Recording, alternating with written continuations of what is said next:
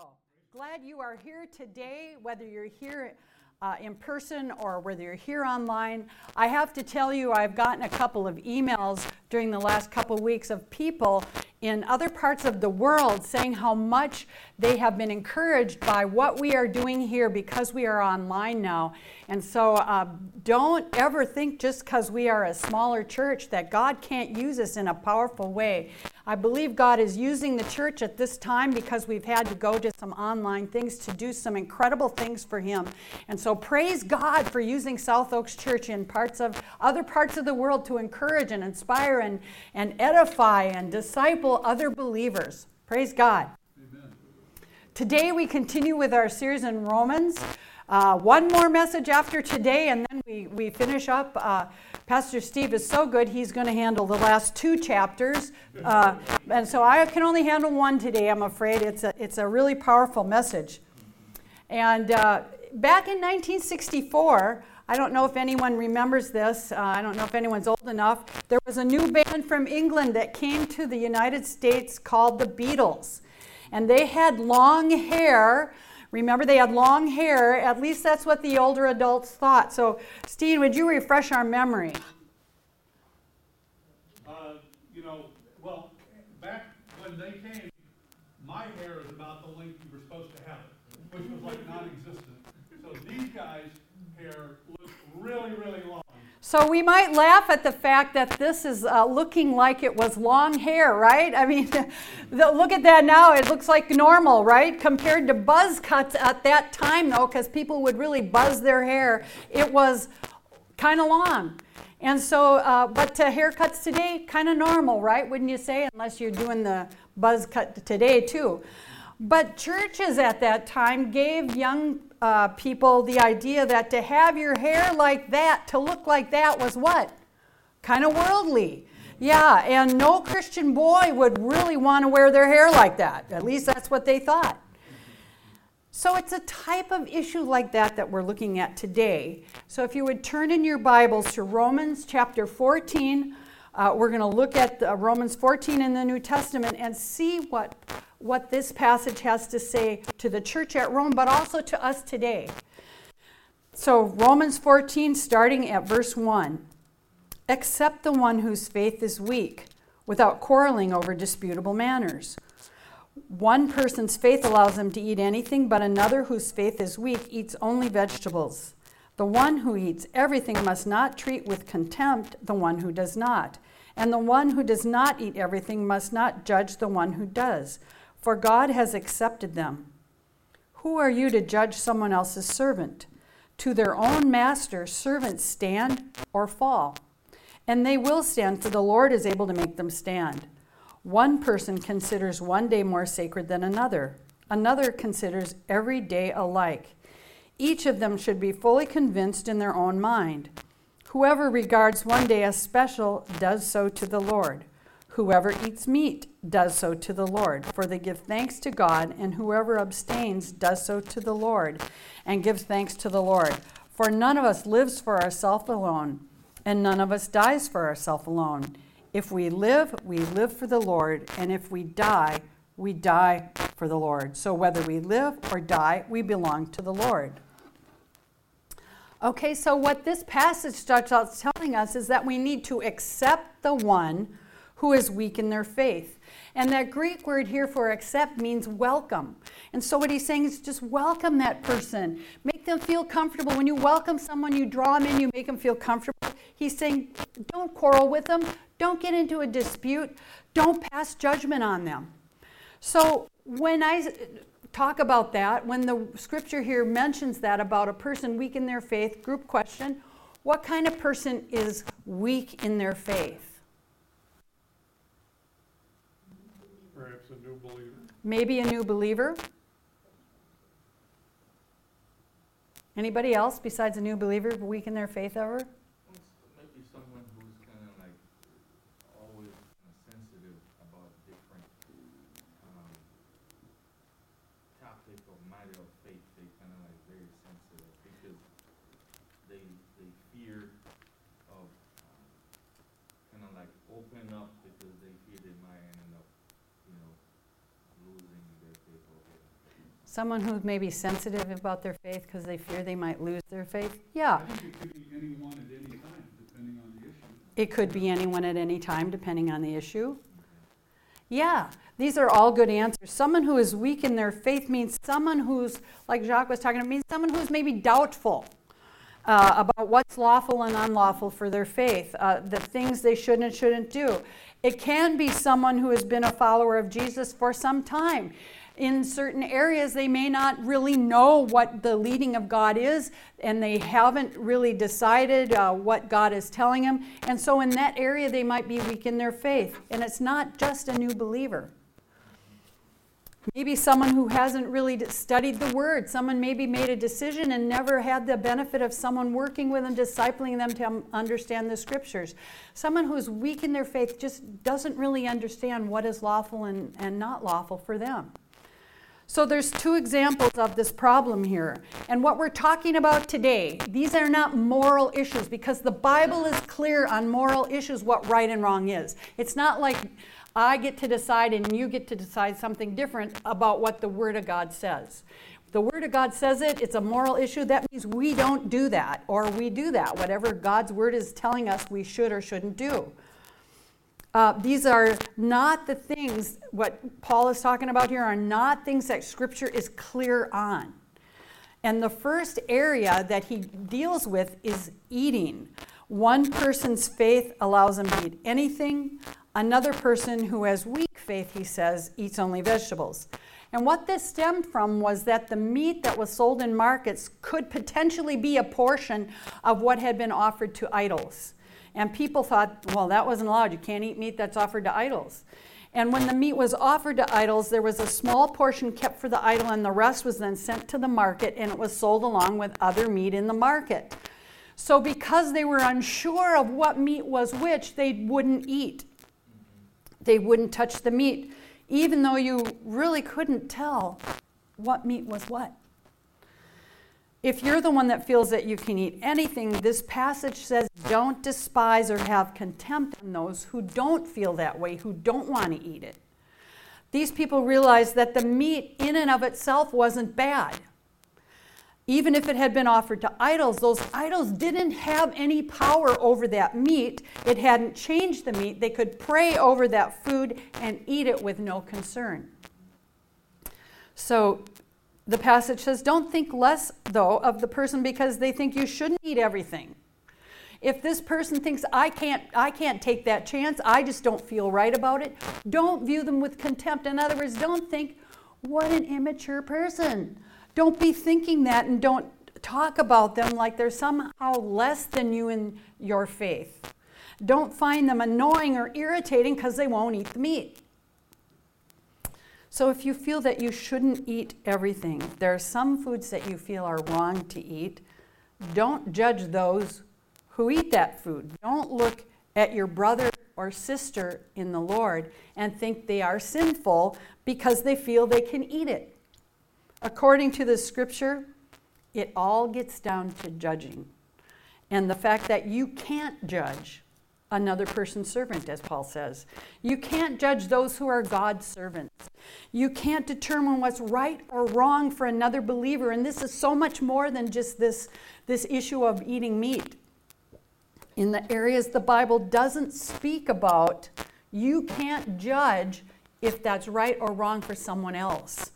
That means those areas that are not morally wrong. I want to make sure we understand there are moral things that we just don't do uh, because they're immoral to do it. Um, but he's not talking about this. He's talking about the areas that God's word doesn't necessarily say anything about it. And he says, to his, his master he stands or falls. And what he means by that is you either stand fast, you don't sin, or you fall under condemnation. But it's your master you answer to, not other believers. The next example he gives is that of observing religious holy days. He says one person considers certain days are more sacred than others. These are these high holy days in the calendar. But the other person treats all days alike. And that doesn't mean that the person isn't observing these days. He just regards all days as being from the Lord. And so to this person, one day isn't like this super day compared to another. They're all from the Lord. We celebrate all of them. We celebrate the holiday, but we don't regard it as so much above the other. That's what this other person is like. So here's the problem, and where it came from, no doubt, is that some people felt that some of the holidays, you know, those were part of that Jewish faith before Jesus, and so maybe they don't need to celebrate them in the same way now. And others felt, no, we still have to do everything according to the law. We still have to honor each of these days exactly as we did before. Paul says each person should be fully convinced.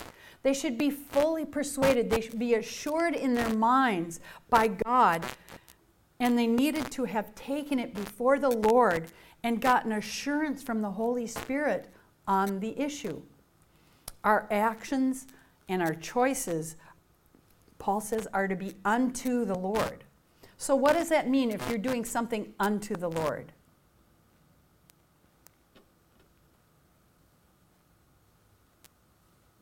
We're doing it for him. Doing it for Him. Supposed to bring honor to the Lord. Bringing honor to the Lord, yeah. And so Paul says, if you regard one day more sacred than another, do it unto the Lord. Give honor and glory to Him. Do it for Him. If you eat meat, do it to the Lord and give thanks. If you abstain from meat, do it to the Lord and give thanks. Whatever you do, it is to honor God, to be obedient to His leading, and to be accountable to God. And thank Him for it. He says, None of us lives or dies for ourselves. Our actions affect other people. And so we need to live for the Lord and die for the Lord. We are the Lord's, we belong to Him. So, question here if we realize that we belong to the Lord Jesus and we live and we die for Him, how should that impact our lives?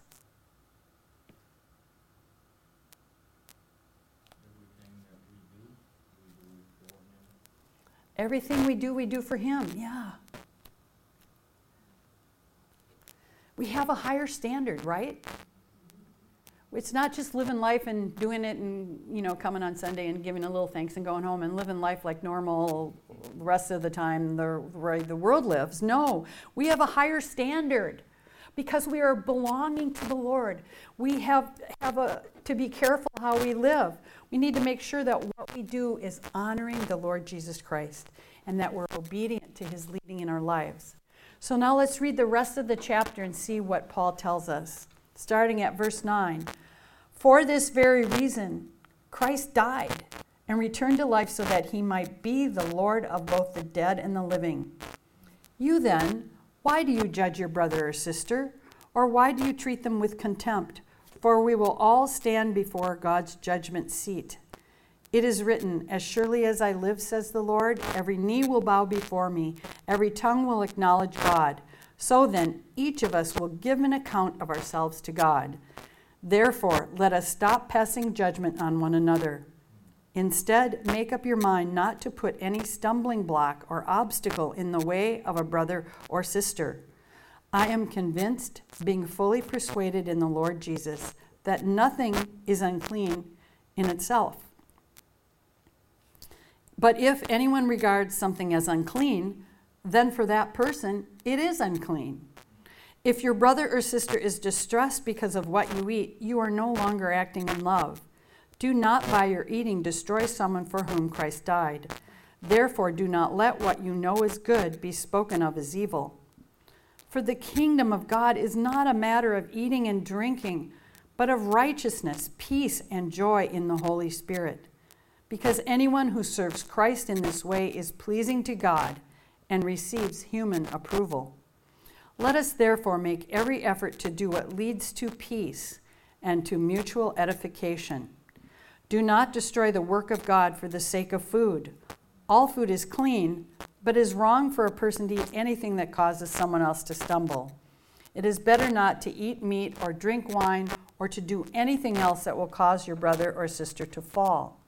So, whatever you believe about these things, keep between yourself and God. Blessed is the one who does not condemn himself by what he approves. But whoever has doubts is condemned if they eat, because their eating is not from faith.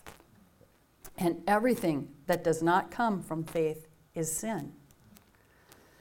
So he says Jesus died and returned to life to be Lord of all, the dead and the living. He's Lord of all. He's the, the one that we need to talk to, to pray to, and ask for guidance and wisdom. If Jesus is the Lord of everybody, so everybody here, Jesus is the Lord of your life, and if Jesus is the Lord, your Lord, my Lord, what about judging our brothers and sisters? Uh, what about looking down on them about a choice they made? We shouldn't do it, right? Since Jesus is Lord of all, he says he's going to direct our brother or sister. We don't need to judge them. In fact, we shouldn't judge them. Since Jesus is Lord of both the living and the dead, who are we then to pass judgment on somebody else? Someday we will all stand before the judgment seat, it tells us here. And that word used here in this passage is bema, the judgment seat for the believers. In 2 Corinthians 5:10 it talks about this, for we must all appear before the judgment seat, the bema seat of Christ, so that each of us may receive what is due us for the things done while in the body, whether good or bad. It talks more about this in another passage. It talks about like everything we did that we did for ourselves is just going to burn up. Only the things that we've done for Jesus Christ, the things that He has led us to do, the things that are for His honor and glory, those are the things that we receive reward for. God will judge the person, not us. That's who we all must answer to, not to each other. I've heard before someone say we play to an audience of one, meaning what we do in life isn't for everyone else out here, it's for the Lord Jesus Christ. So, in the areas that the scripture isn't clear on, you know, have you ever had a thing you wondered, I wonder what the Bible says about this, and you really can't find an answer? So, what are you supposed to do then? If it's not a moral issue, it's not morally wrong to do that thing, then what we do is we seek clarity from the Holy Spirit. God's word says in Isaiah 11:2 that the spirit of the Lord shall rest upon him. It's talking about Jesus here, the Messiah. The spirit of wisdom and understanding, the spirit of counsel and might, the spirit of knowledge and of the fear of the Lord. And just like the Holy Spirit was on Jesus Christ, the Holy Spirit can be on us. The Holy Spirit can empower us, and He will show us the way to go, give us wisdom and understanding, counsel, might, and knowledge. The Holy Spirit can rest on us when we're seeking to serve the Lord Jesus Christ, when we ask for that. When we pray and say, Lord God, give me that power of the Holy Spirit. Jesus Christ, saturate me with the power of the Holy Spirit so that I can have wisdom. I can have understanding on this issue. Give me the clarity I need on this. Paul tells us that someday we're going to all stand before the throne of God. And someday every knee will bow, he says, and every tongue confess to God.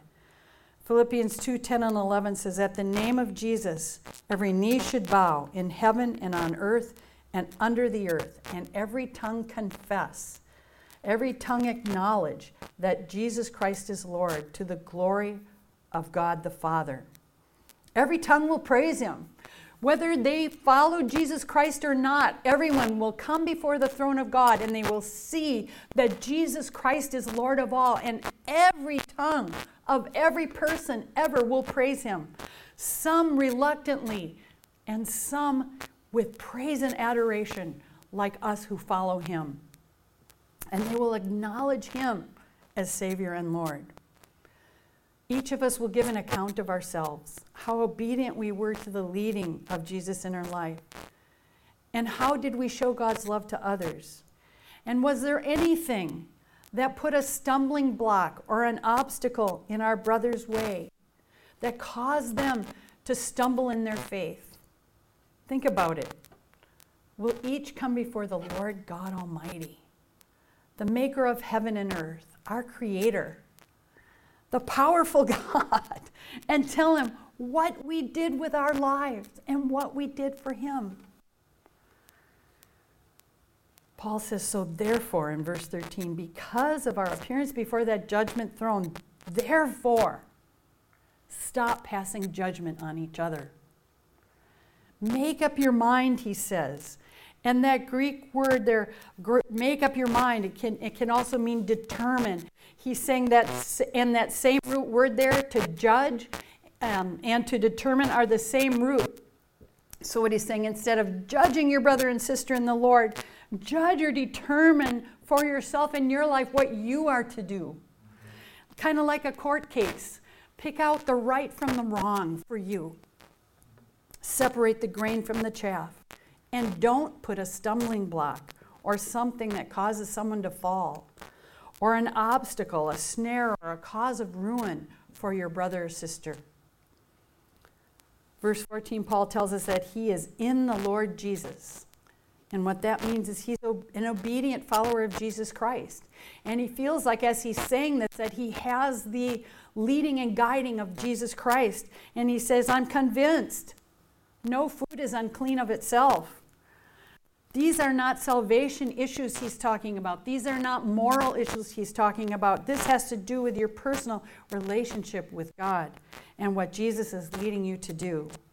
And he's saying, even though of itself it's not unclean, if you feel it's unclean, if you feel this is something you should not do, then don't you do it.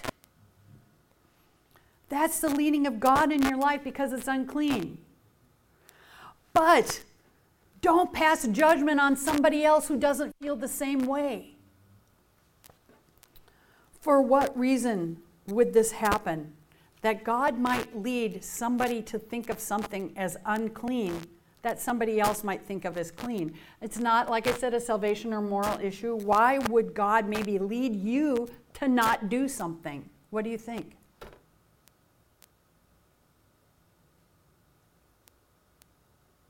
Somebody came from a pagan uh, society where there was lots of uh, meat, for example, being offered to idols, and they had been part of that, and now they have repented of that. You know, if they see somebody else who is freely eating meat, uh, that could be a stumbling block for them. They might decide not to do it for themselves because they maybe come from a background where that was part of their background that was not following Christ, and for them it feels like sin, so they don't want to do it. I think because the Bible says that we all have, uh, God gave us a, a different measure of faith. So I think it's based on that because certain folks, because of the kind of faith they receive from God, because God gave gift, but not the same. So I think it's based on that because um, for somebody, based on their faith, they may look upon that and stumble because the Mhm. amount of faith they're being given. God has given us each a certain measure of faith, and because of that, um, that person's faith might look at that as something that would cause them to stumble. Yeah. talking to someone who is of another faith or thinks that wrong, those aren't the things we will, and we have talked about the things that are right with the Lord Jesus Christ. So if you're talking to somebody else who's from a different background, a different faith, maybe that would be something that you shouldn't dwell on then, and you should talk about the other things. Yeah. Um, here's another way we can understand this. Hebrews 12:1 Therefore since we are surrounded by such a great cloud of witnesses let us throw off everything that hinders and the sin that so easily entangles and let us run with perseverance the race marked out for us. See sometimes God might have tell you that's not for you. That's not good for you. And yet for other people it's fine. Um, it's not part of his plan for your life. It's not what he wants you to do, to use you to share with other people, to lead other people to find Jesus Christ as their Lord. That's not good for you to do. And so for you to do it would not be right. For example, there was one time when in my uh, past life here uh, that I was a worship leader for a while. And uh, it's funny how things come around. But at that time, I felt like I had a choice between being a worship leader, being part of the choir, being part of that at church, or being part of the ministry that God was calling me to, to preach the word. And I felt God say, You need to lay that down for now. I need you to lay that down. Okay, for me, if I had continued to try and do both, continued to try to lead worship, that would have not been the thing for me. God said, For you right now, that's not for you. So that's not clean for you. That is unclean for you to do that. I would be sinful. Get it?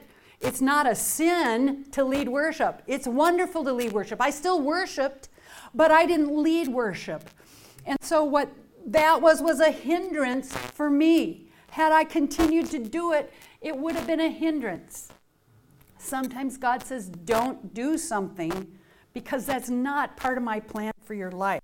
God asks us to lay things down, and to not be obedient to that would be to t- have something in our lives that is not clean for us. It's a hindrance, it's a stumbling block for us personally.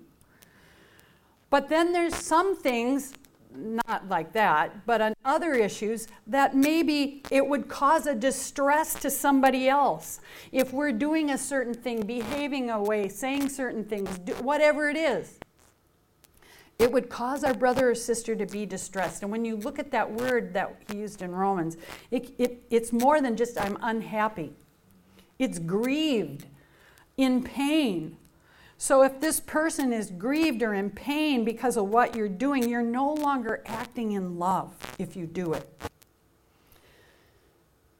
I don't want to do things, and I know you don't want to do things that cause pain for others in their walk with God. Especially if this is a case on some kind of issue like Paul is describing here, and I think he picked some issues that are kind of like basic things there's probably way more stuff that he could mention to them, but he's saying, you know, it's eating and drinking stuff. It, I mean, honestly, you know, uh, it's not the loving thing to do to allow your brother or sister to feel this deep pain because they think you're sinning. They think you're living, the, you're doing the wrong thing, and you're a follower of Christ, and you're causing them to be tempted too. He said, Isn't it the loving thing to do, the better thing to not do that, to be willing to lay that down for the sake of the kingdom of God. And then in verse 15, he says, Don't let whatever you're doing, whether you're eating or drinking, whatever you eat or drink, whatever it is, you fill in the blank, don't let it destroy your brother or sister for whom Christ has died. And he's talking about permanent destruction here when you look at that original Greek word. He's not talking about like they're having a really bad week. He's talking about it can cause them to walk away from their faith in the Lord Jesus Christ. Do we not want to do the loving thing and not have anything in our lives that would cause people to stumble in that way? Just because you feel right about something doesn't mean you should go out there and do it and flaunt it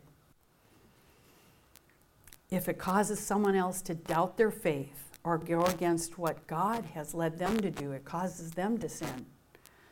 We need to see that there can be eternal consequences for how we live and what we do that can affect other people in such a profound way. As it says in verse 7, no one lives to themselves alone. Life is so much more than just self satisfaction, isn't it? what we eat or drink, we need to lift up our eyes above all the stuff down here and see the bigger picture. Focus on the Lord Jesus Christ and serve Him. You might be saying, Yes, but I should be able to do this. There's nothing wrong with this. Paul said nothing's unclean in itself. I, I should be able to do this. They should just get over it. Well, don't let what you consider as good be spoken of as evil. God's kingdom, in verse 16, he says, God's kingdom, it's not a matter of eating or drinking. These are not the issues we want to focus on. I mean, life is the kingdom of God is so much bigger. It's righteousness, peace, and joy in the Holy Spirit. Jesus said in Matthew 6:31, "So do not worry saying what shall we eat or what shall we drink or what shall we wear?" Verse 33, "But seek first his kingdom and his righteousness, and all these things will be given to you as well." That's what we want to focus on, God's kingdom and his righteousness. Jesus said that the important things to go after were that. The Holy Spirit here is the key in these issues we're talking about today. The Holy Spirit's the key to knowing how we should be living our lives for righteousness, for peace and joy. And anyone who serves Jesus Christ in this way is pleasing to God and approved or respected by men. When we live clean lives, careful to not do things that hinder others. When we're pleasing to God, we have that side benefit of being at peace as much as possible with those around us. Based on that principle, we're going to make every effort. We're going to pursue things that lead to peace. And that word peace in the Greek means wholeness or welfare. Not just peace like nothing chaotic happening, but wholeness and welfare. We want to pursue that. And mutual edification. That means we build each other up to be suitable dwelling places for the Spirit of God. God in us. The big picture for why we care about how we live. Even if we're free to do something, we don't do anything that would destroy another follower of Jesus Christ. Verse 20, he says, Don't destroy, don't tear down the work of God for the sake of food. All food is clean, ceremonially uncontaminated. But it is wrong for anyone to eat anything that causes someone else to stumble. Better not do it than to cause a brother or sister in Jesus Christ to fall and to be led into sin. Verse 22, he says, Whatever you believe about what you can eat or drink, or how to celebrate holidays, he says, keep that between yourself and God. So if you really believe that, you know, others around you are, are thinking this is unclean, and you have been led by the Holy Spirit to think that it's not, he's saying, keep that between yourself and God. So, this obviously was an issue because of the culture that they were in, and it could have derailed this church in Rome if people were not seeking God on this. And Paul's encouraging them how to handle it and how to have this principle to know how to handle all these differences that come up. The one who doubts, he says in verse 22, verse 23, the one who doubts, and that doubt means hesitate. In other words, if I'm hesitating whether or not I should do it, I'm, I'm doubting whether or not I should do it. If I'm not sure I can do it, then don't do it. Everything, he says, because everything that doesn't come from faith is sin. Now, what is the principle here? What in the widest application for us? It's so much more than what we eat or drink. If something is forbidden in the scripture, we don't do it. And if something is an extension of a forbidden practice, we don't do that either. But if something is not addressed in the Word of God, and as we pray it seems okay, we listen to the guidance of the Holy Spirit. But at the same time, out of love, we realize that each of us come from different backgrounds, from different strengths and weaknesses. We're all different. Activities in themselves may or may not be bad, may not be harmful. But if they could become a temptation for others, we need to seek God and get His understanding on this. We don't want to be an obstacle for someone else's faith. Paul said in 1 Corinthians 6:12, I have the right to do every, everything you say. I have the right to do anything you say, but not everything is beneficial. I have the right to do anything, but I won't be mastered by anything. So everything is permissible, but not everything is beneficial. And so, what about this for us today? Is there a parallel for us today Well, the key here is the next verse uh, 1 of chapter 15. We who are strong ought to bear with the failings of the weak and not to please ourselves. It's a selfless way to act. It's a way of putting others before yourself. It's a way of listening to God and showing His love to others that we need as the key as we live our life. So, can I do that? Can I do that thing? Can I do that? Can I do that? First, we need to pray for the Holy Spirit's leading. And second, we need to be willing to lay down anything that hinders either us or someone else.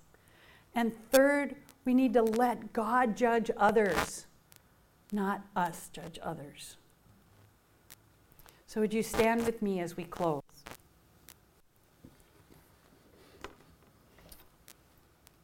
Just ask you to stand and just bow your head. And maybe while we've been reading and discussing this passage, a behavior or an activity or something you felt okay doing before has come to your mind.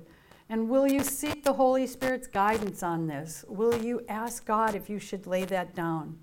If you want to commit to Jesus Christ, to doing things out of faith, to follow Him, to live in a way that honors Him and builds up your brothers and sisters in faith, not to just do things that are permissible, but also things that are, bene- that are beneficial. If you're willing to let the Holy Spirit speak to you on this, to understand what God's will for you on this is, just raise your hand. Thank you. Maybe you've taken offense at someone else who's doing something you don't think they sh- should do, but it's not in the Word of God about it. And you've judged them, but you want to get right with God. You're willing to give that offense to Jesus. You know, forgiveness is the highest form of spiritual warfare. You want to turn it over to Jesus and pray for God's best for that person and for yourself. Just raise your hand. Thank you. Lord God, we just thank you for this passage. And we know, Lord, it means so much more than about meat or holidays. Lord, we thank you that your kingdom is so much more than what we eat or drink. It's about righteousness, it's about peace and joy. Lord God, I pray that we would use the example that Paul gives of being willing to lay things down that you call us to lay down. Lord God, that we would want to do things out of love. Father, that we would seek your wisdom and your guidance on things, and that we would be faithful to follow you. Father, let us not judge others. Father, I pray that you give us your love and your peace. Help us, Father, to lay down everything at the foot of the cross and being willing, Father, to let you show us the way. Father, we pray that our, our uh, church would be a place of love, of mutual edification, and of peace, as Paul describes here. We just thank you, Father, for the work you're doing here in our hearts and in our lives. We pray, Father, that all around the world you would be calling the church to you, that we would see this as a time that we need to be willing to put stuff aside to follow you. Lord, we don't want any sins, but we don't want any hindrances holding us back. Help us, Lord, to do what we've been called to do at this time and in this place. Thank you, Lord Jesus. In your mighty name, amen.